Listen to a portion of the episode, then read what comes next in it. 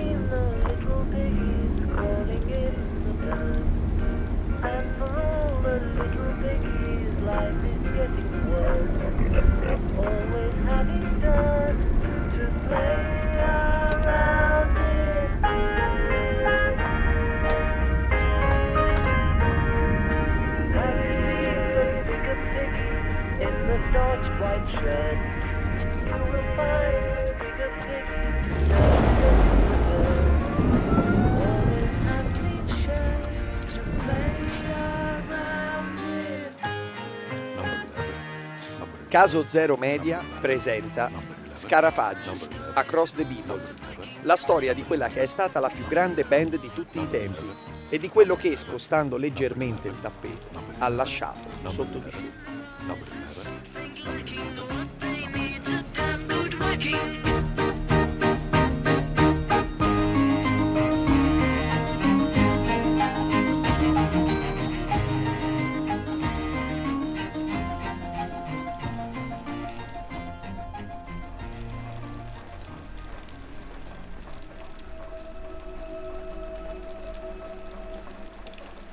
Avete visto i piccoli porcellini strisciare nel fango? E per tutti i piccoli porcellini la vita sta andando sempre peggio, avendo sempre fango con cui giocare. Avete visto i grandi porcellini nelle loro camicie inamidate?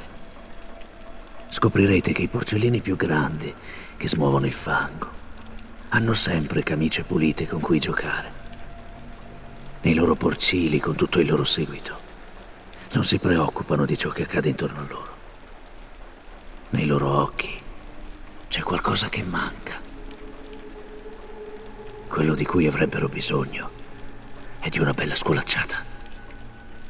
Lo ripete ai suoi compagni, Tex, Susan, Patricia e Linda. Ripete il testo di Pigis, già. Sì, quella casa, quella villa, è la casa dei maiali grandi e loro gli avrebbero dato una sculacciata. La canzone è chiara, semplice nella sua follia. I maiali piccoli si sono stancati di strisciare nel fango e vanno a cercare quelli con le camicie pulite. Il mondo pagherà per i duemila anni di soprusi. Los Angeles intera sarà messa sotto sopra Bank. Lui è solo il tramite. Quel messaggio in codice gliel'hanno scritto quei quattro ragazzetti soltanto per lui, per loro. I suoi adepti lo guardano in un silenzio che sa di devozione.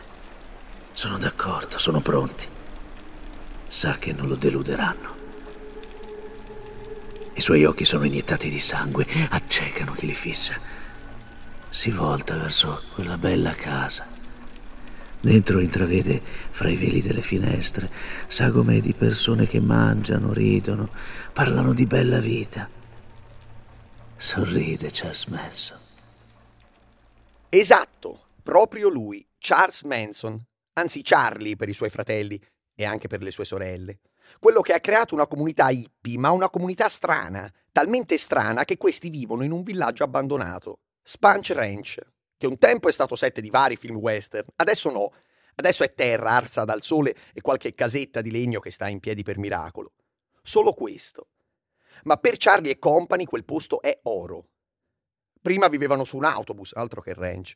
Poi però ne avevano accolti tanti, ma talmente tanti nella family che l'autobus no, non bastava più.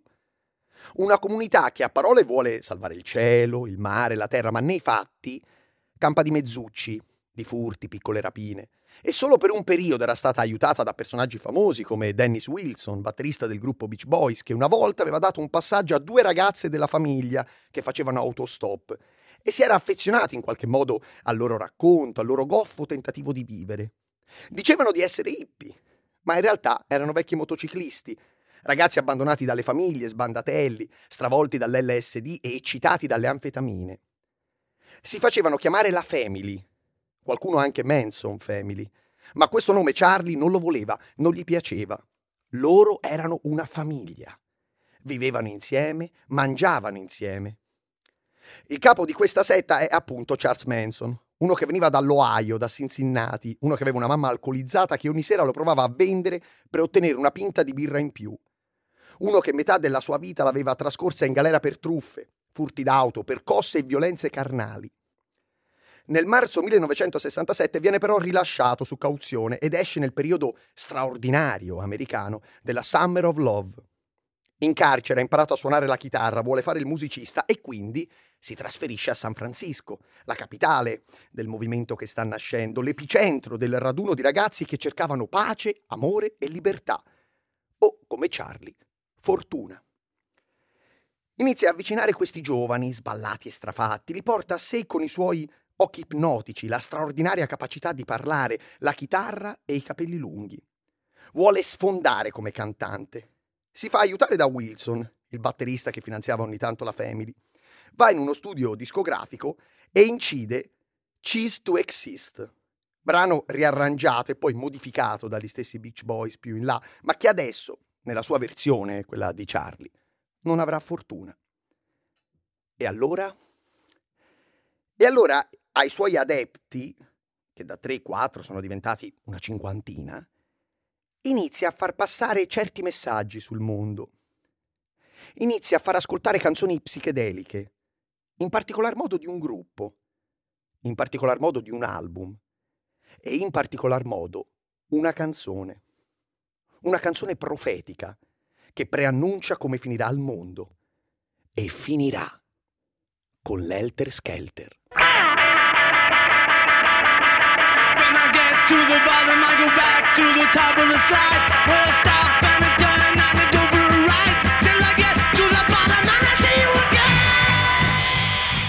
Helter Skelter sono dei grandi scivoli a spirale presenti nei parchi acquatici per bambini, ma è anche una canzone appunto, una canzone dei Beatles, dell'album The Beatles, anche se da tutti è conosciuto come il White Album. Il discorso più o meno sta così. I neri stanno prendendo il potere e distruggendo tutti i bianchi, ma siccome sono inferiori non riusciranno a gestirlo. Creeranno l'inferno e verrà fuori l'Helter Skelter.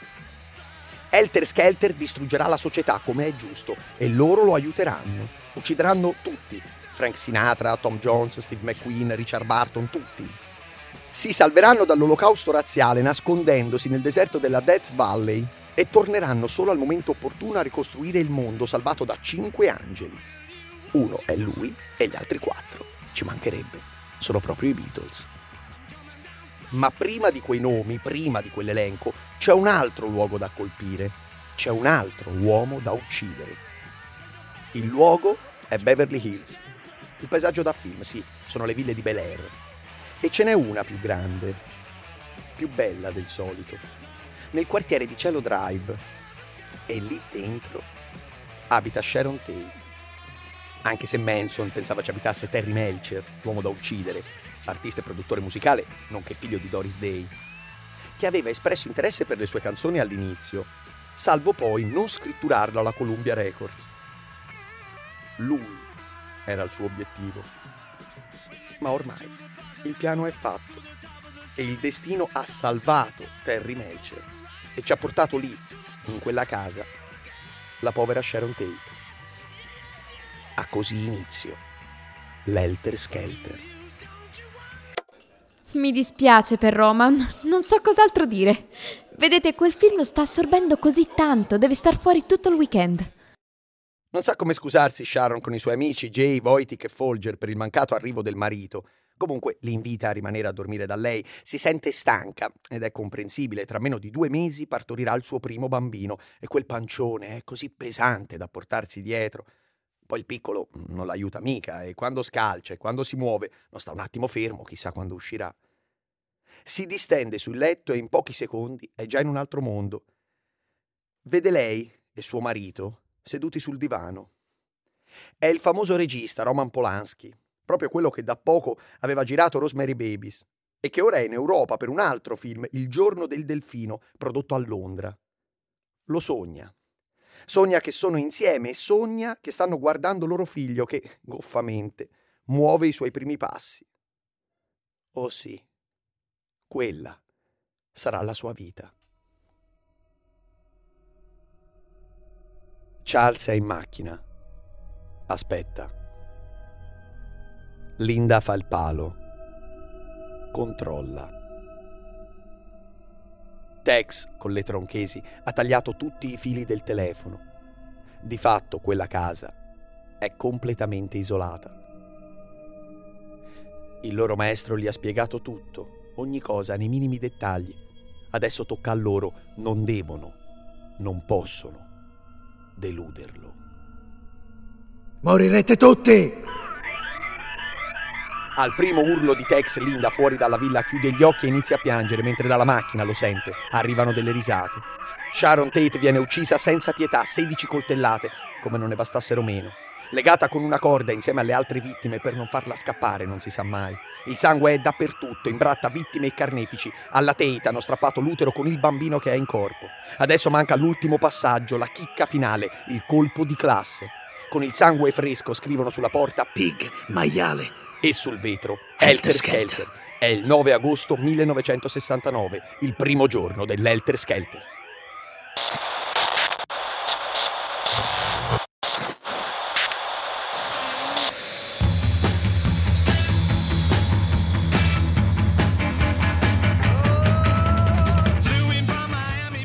10 agosto, il secondo giorno, i ragazzi colpiscono ancora, sempre lì, sempre a Cielo Drive, in una villa vicina.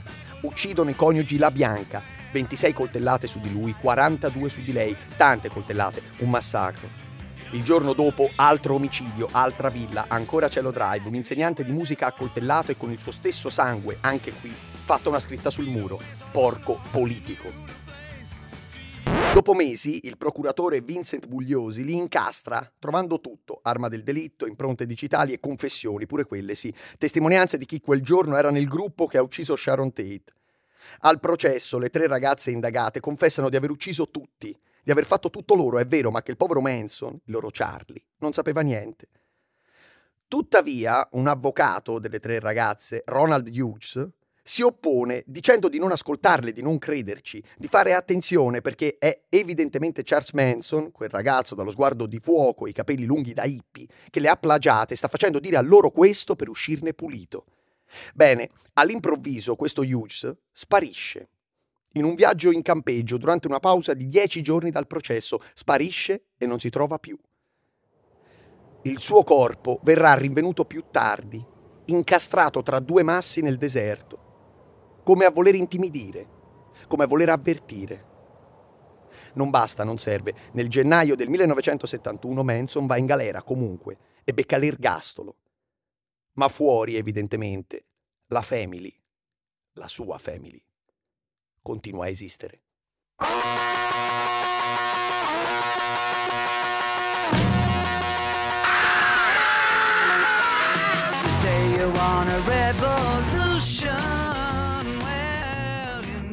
Nonostante i Beatles non c'entrassero nulla con le vicende di Manson, interpellati sulla scabrosa questione non negarono mai che le canzoni contenessero il messaggio che il buon Charlie ci aveva letto. Mantengono il mistero nel loro stile, rimangono evasivi. Può essere, ci sta, chissà. Dentro il gruppo, intanto, è l'inferno. Lennon si è sposato con Yoko Ono e lo ha fatto a Gibilterra il 20 marzo 1969. Sapendo che sarebbe stato un grande evento mediatico, i due decidono di lanciare un messaggio al mondo e per la luna di miele creano una loro particolare forma di protesta chiamata Bed In. Sì, Bed, storpiando così la più nota protesta chiamata Sit In.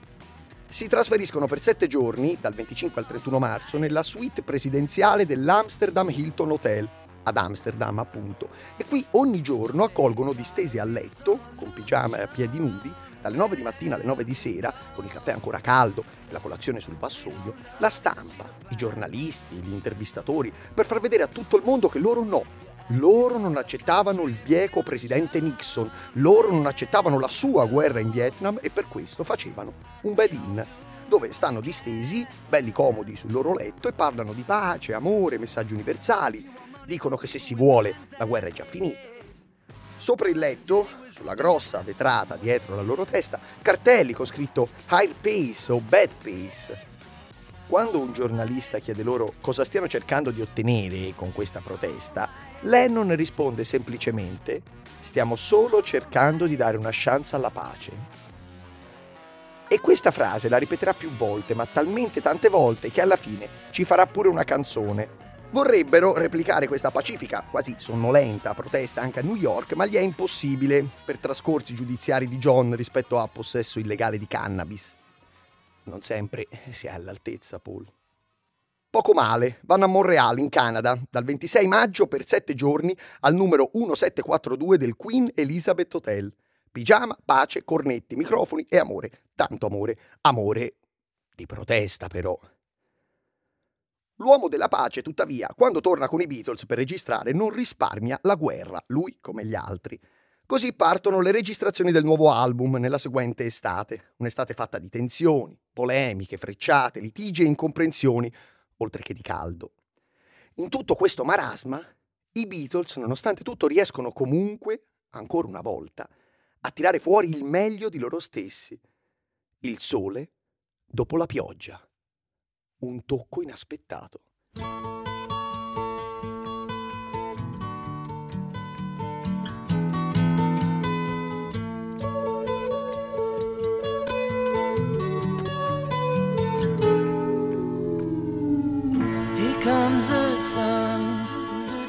Abbey Road è forse il maggior capolavoro dei Beatles. Anche Lennon, ormai distante dal gruppo, sente che la storia, quella con la S maiuscola, dai, è veramente vicina.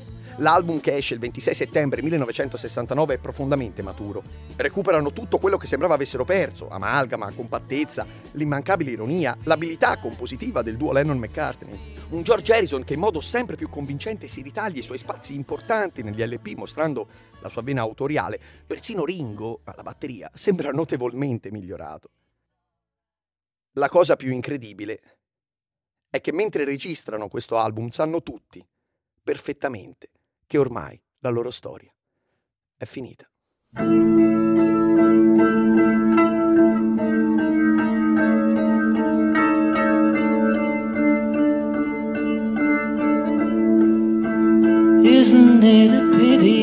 Avete appena ascoltato Scarafaggi, Across the Beatles, un podcast realizzato da Caso Zero Media. How we break each other's heart Testi e voce Eugenio Nocciolini. and cause each other pain? Sound design Andrea Casagni. How we take each other's love Supervisione artistica Edoardo Orlandi. without thinking anymore, Si ringrazia per il montaggio Guido Zipoli. forgetting to give back. Si ringrazia per la voce Isn't it a pity? Elena Miranda. Gabriele Giaffreda. Some things take so long.